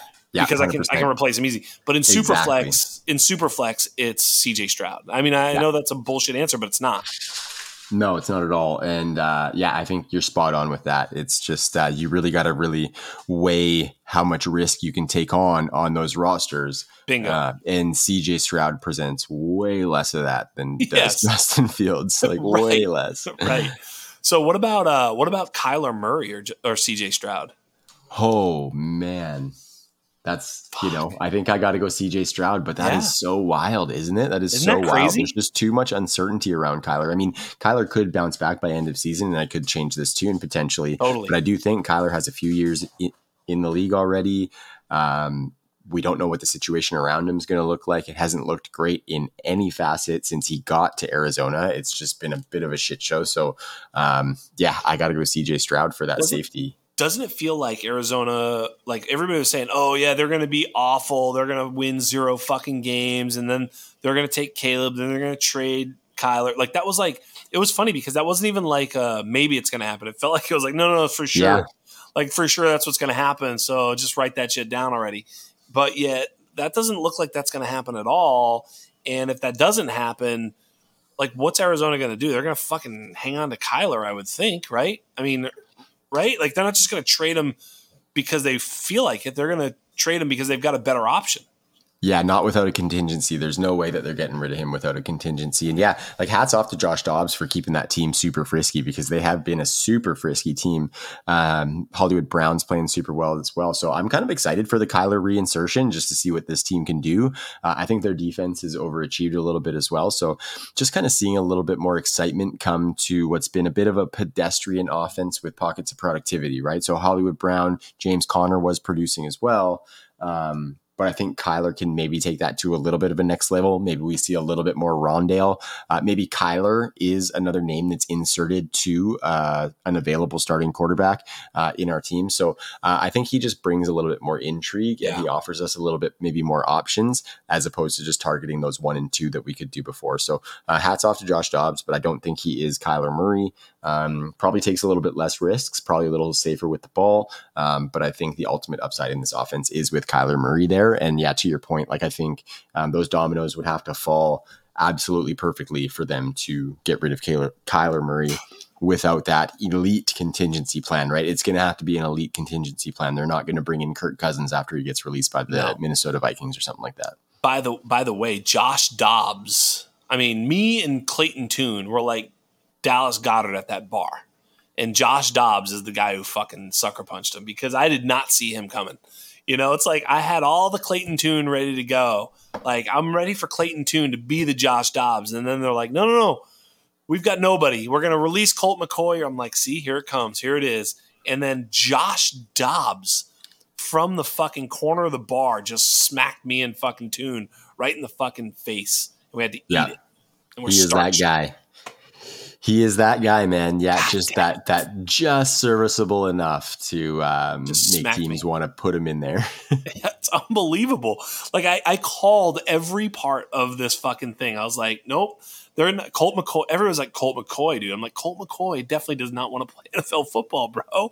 He's rich. Why would he want to play? He doesn't want to play. He's been making like imagine if you just make like five million dollars a year for like holding a clipboard and like being cool in meetings. You know, That's for like the best ten job. years, dude. For ten years, he's been like, yeah, I'm pretty cool in meetings and like I've got a hot wife and like.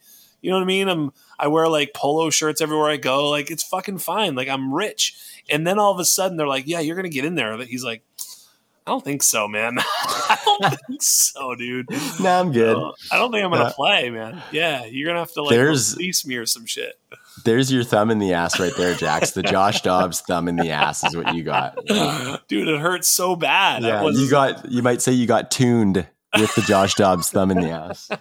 we are dancing on a show title right now. I don't know exactly what Michael P. Duncan's gonna do with Josh Dobbs' thumb in my ass, but something's gonna happen. You know, it's gonna happen. Yeah, Clayton yeah, Tune work with that magic, Michael P.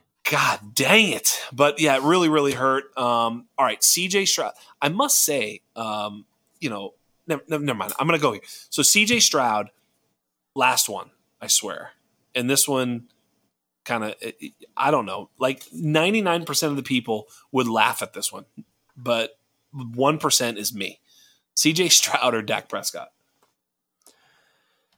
I got to go CJ Stroud. Got to go CJ Stroud. I Me just think the signs from Dak have not been good.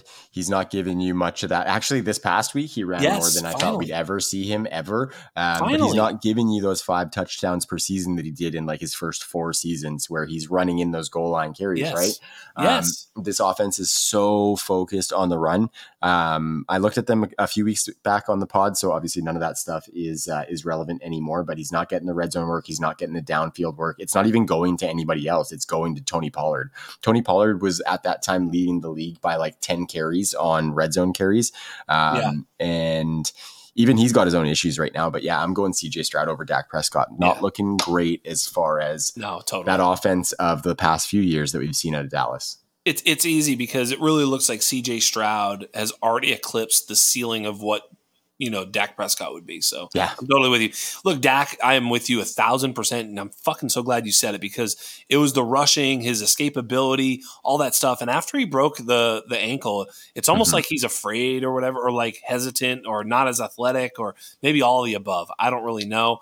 But um, you know, he used to burn you with a couple of fucking big scrambles here and there, and it, it, it really gave the defense another thing to think about and another thing to worry about. Th- that has been gone until this past week, where he, he ran one in, and he, he had another play, the the the Tony Pollard play, where he like was in the pocket, and he just kind of fucking looked like a, he was lost for a second, but then found the escape door, ran up the side, and found Pollard across the middle, and that was a big play too. So you know that escapability leads to big plays because the the fire drill, you know, there's usually someone out the back door. So um, speaking of out the back door, I'm finally happy to get Hey this there. thumb this thumb out of here. Um, but my thumb has been fucking straight up all off season for Tank Dell. Um, I mean, you know, you you have very very few receipts, but uh, what are your thoughts here on this Tank Dell situation? You want to just you know congratulate me? How do you want to play this question? Yeah, yeah, big W for old Jax Falcone for sure. uh, I'm not going to toot your horn too too much because the No, head doesn't please need to don't. get any bigger, brother. Nope. Um, It's but- uncomfortable for me. I don't like it. Yeah, I bet Um, your poor shoulders, man. Yep, yep. No, it's fucking heavy with this fucking bullshit. Listen, but take, take, but uh, on the flip side, actually, Nico's been the been the alpha there. Oh yeah, You know, and I would ask, is Nico a real alpha or a fake alpha? I I actually hate to say it because I think he's a bit of a fake alpha, and it's not for lack of ev- of loving everything that he's done this season because he's he's done awesome. He has far exceeded my expectations. He has been what CJ Stroud has needed to allow us to have the perception of him that we do have, right? Like Nico Collins has been a key factor in CJ Stroud doing what he has been doing this season. Nico Collins, top 10 in yards, top 10 in yards per route run. He is number one in yards after the catch per reception this season of any wide receiver. I didn't even think that was a part of his profile. Like, I would have thought that he was closer to a catch and fall down receiver than one of the best yards after the catch receivers in the league. So it's all been great for Nico Collins. But I think, um, where I'm at is just with the positive signs that CJ Stroud has been showing. I think this team building around that quarterback is going to look for their Ja'Marr Chase. They're going to look for their, their Justin Jefferson in the draft, that highly drafted guy. He can do absolutely everything. And so I think that's going to be the det- to the detriment of Nico Collins. So I don't think I would be buying in Dynasty. I'd probably be selling. That could bite me in the ass. And honestly, I hope it does because I'd love to see the guy succeed. Um, but yeah, I think they're probably going to continue to try and build around this young quarterback. And I think a part of that is getting what they deem as that elite wide receiver, even yeah. though they are getting elite wide receiver play out of this guy. Um, and they should be able to just sink their teeth in and trust him and just allow him to be that for him for the future. Um, but yeah, teams are always trying to add to that young quarterback and capitalize on that quarterback contract. And so I think this might be one of those situations. Um, so yeah, I mean, I'm riding the lightning for the rest of this year. That's for damn sure because it's going to be a great 2023. Uh, but I do think this could be the best season of his career that we see. How, how far off do you think Nico is to guys like George Pickens or T. Higgins as a dynasty asset? Quite a ways for me, I think. Like maybe not quite. Yeah, I'd probably say probably a couple tiers. I don't have the numbers because I didn't go that deep no, as I built okay. out some yeah. dynasty rankings, but I would say probably a couple of tiers. Yeah it's interesting because like you know listen to this like what a difference you know davis mills and cj stroud makes. I'm just going to read you a couple of quick ones right? So yards per target. This is uh his first two years then this year is uh, um, uh nico collins. 7.4 7.3 13 it's like oh his his catch percentage 55 56 69 you know, his yards per reception 13, 13, 19. It's like, dude, everything is just up immediately. Like, it's just so much better. You know, uh, yards per game is up. Like, he's just been so good because I think he does finally have a quarterback. You know, the one thing that's sneaky about Nico is Nico was a high level high school prospect that went to that Michigan program. And, you know, I guess they ran like the wing T power I fucking fullback option play, you know, every time or whatever. You know, it's like, they were very archaic. They didn't have a lot of downfield passing uh, prowess, and they didn't. They, they, just didn't do it. And so he was as good as he could be in a shitty offense. Well, he's been that for two years here now uh, in 21 and 22, and now finally gets some some clear path runway in 2023 and makes the most of it. Yeah, it could be it could be a little bit fake stuff here, but you know he's just got enough of a profile that it keeps me interested.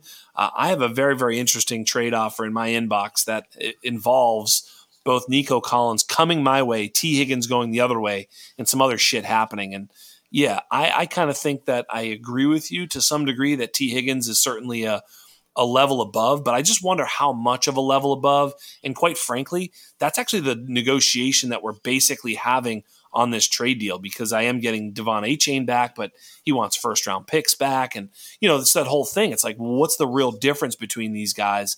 And uh, yeah, so you know, obviously he well, wants T in the deal. You know what I mean? I think uh, that sentiment there uh, is kind of where some of my concern lies potentially too, right? You see these true alphas, um, even with that shitty quarterback play, they emerge and sh- they show some of that stuff on based on just their talent alone, devoid of situation. Look at in that. Houston, DeAndre Hopkins for Good years answer. was producing yeah. huge with bad quarterbacks. So that might be a little bit of my concern on Nico yeah. Collins, just because I think if he is going to be a true alpha, he's going to be a major outlier, um, yep. just yep. based on the fact that we didn't see it, even with like I'm not expecting him to put up 1,400 yards with Davis Mills, um, but to show some of those flashes, which for yep. me I don't think he necessarily did. So um, that were might be where I play devil's advocate a little bit, but I, I love I, that. Like that's not without saying that he has the tools that he could be that. I just think that some of the pedigree that he brings might not make teams allow him to be that. I think that's a great take. I think that's the great pushback. That was awesome because, you know, I wasn't necessarily arguing with you, but we, I think we found the truth by sort of taking each side of that deal. And I, I kind of agree that I think he's a bit more of a fake alpha than he is a real alpha, even though he's playing that right now. And I totally agree. Like, he's the type of guy that, like, they would draft a guy and be like, oh, Nico's the number two now or number three. Like, he could easily be vaulted down a notch kind of like the Dameon Pierce situation, which we really yeah. kind of got a little bit fooled into this Dameon Pierce situation. You have any takes there? I mean, this has been pretty bad. Yeah, just not a running game that we want to. I've never been really a Dameon Pierce guy, just for some of that outlier status that he had to yeah. be to do what he did last year. Right, it just wasn't something I was investing in necessarily. I actually am, have been a big Devin Singletary guy, oddly enough, but I don't know. There's not very many of us Dude, out there. Um, do you remember? Um, he, do you remember the Devin Singletary that we used to do with Zach Moss on the pods? Yes. Okay. Who would, yeah. who was the mummy kangaroo and who yeah. was in? Was it uh, Devin Singletary was in Zach Moss? Zach Moss's kangaroo pouch or something. On, oh, he would sit on his lap good, uh, during the man. film meeting so you could see the projector, you know? I'm going to yeah. have to dig that show up yeah. for sure. I think that was on my show, right? I think that was on a True North show. Oh, what a classic. I think we probably went for like three hours too, as is customary. That was, yeah, yeah, that was fucking fantastic. Yeah. So I remember your, your love for, for Devin Singletary goes all the way back, and the jokes were just as good. Um, but yeah, yeah, I'm not investing in any of them. Like I think Devin Singletary at best needs Dameon Pierce to get an injury or to fall off the face of the earth to be anything that we want. Uh, I think Dameon Pierce is going to continue getting some decent volume, but I think it's going to move towards a little bit more of a split. Uh, and so for that reason, I am out. I agree. So we're going to finish on this last last thing we're going to talk about, other than you being awesome. So thanks for being here. You're amazing.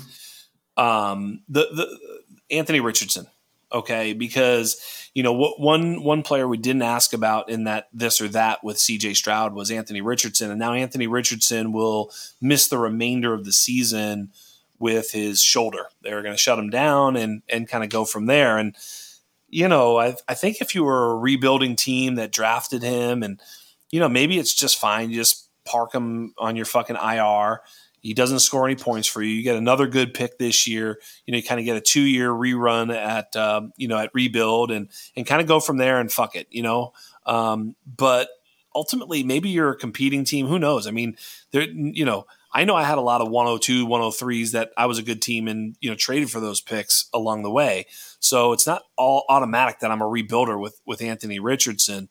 What are your thoughts about Anthony Richardson, the prospect, and kind of how you'd be treating him in Dynasty given the situation? I mean, it, it just feels like a total fucking bummer. Dude, it was really sad, man. It was really sad when you heard that he was going to have that surgery and be out for the season. It was sad even when you thought he was going to be out for a few weeks because of what he was doing previous yeah. to that. Uh, so Anthony Richardson is a guy I am still all in on. I would go out there and I would buy him if I'm a team who can afford to put him on my IR. Uh, just the ultimate upside that he presents. I think I have some questions about him as a passer potentially. We haven't really seen it. Have some questions about the passing volume that the team is going to allow him to take on as that dual threat running quarterback. So um, questions there, but I don't think that really matters as far as fantasy production because the rushing work that he gives is going to be insane.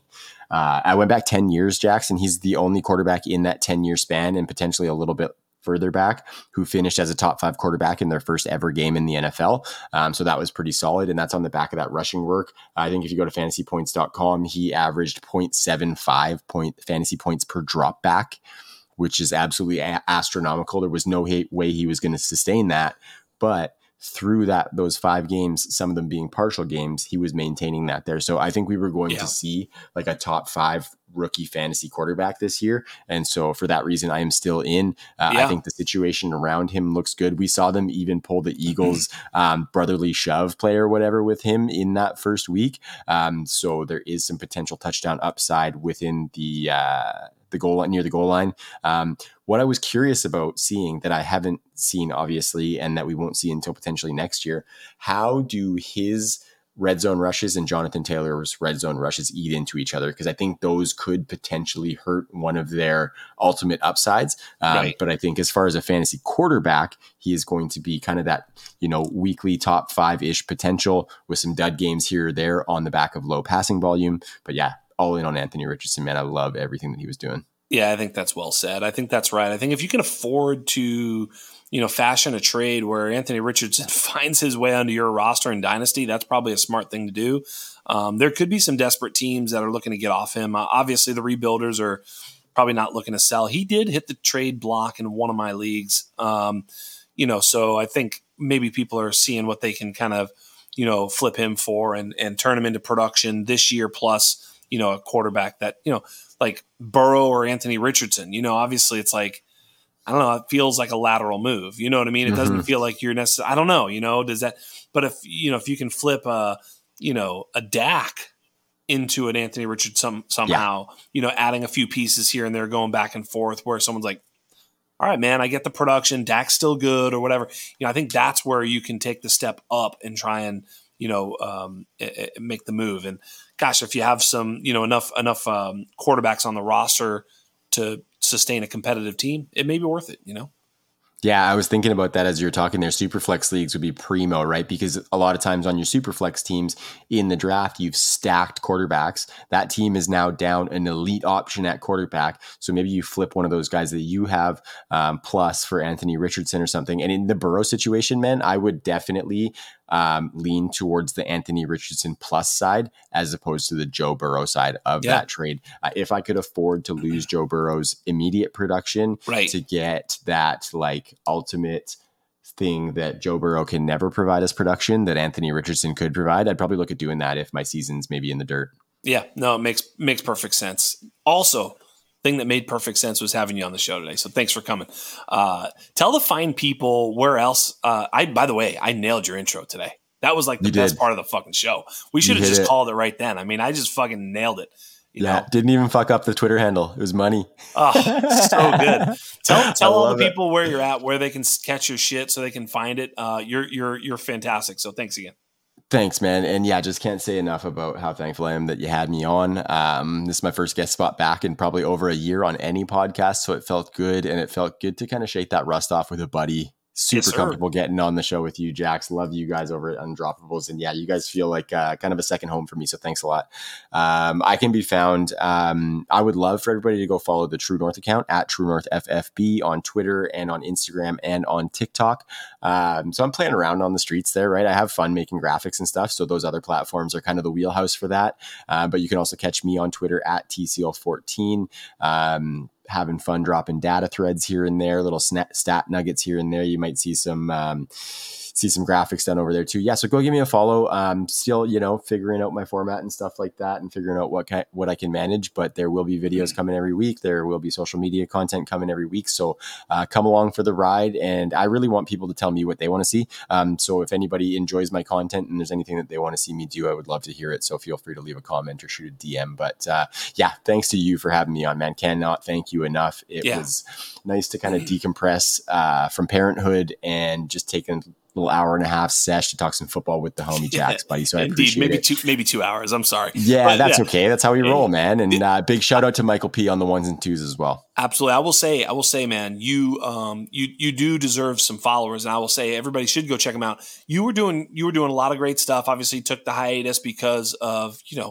parenting and family, which comes first. And, you know, I'm excited to see what you do here going forward. I've liked a lot of what you've been putting out. It's definitely worth a follow. I think your stuff on TikTok and uh, Instagram are actually really fun. You know, of course, I follow you on Twitter, um, but um, I think those other spots are, you're, you're really doing a great job with that and a lot of fun. And, you know, quick, succinct, informational, fun, you know, cool. It's all good. So I really like what you're doing. And, and I can't wait to see what you do next. And so for that, I thank you. So thanks for coming on. And on behalf of everybody here at the Undroppables, on behalf of everybody here at the Undrafted, on behalf of the greatest podcast producer the world has ever known, Mr. Michael Big Pimpin' Duncan. You have been joined by Travis Seel, and I am Jax Falcone, and we are out.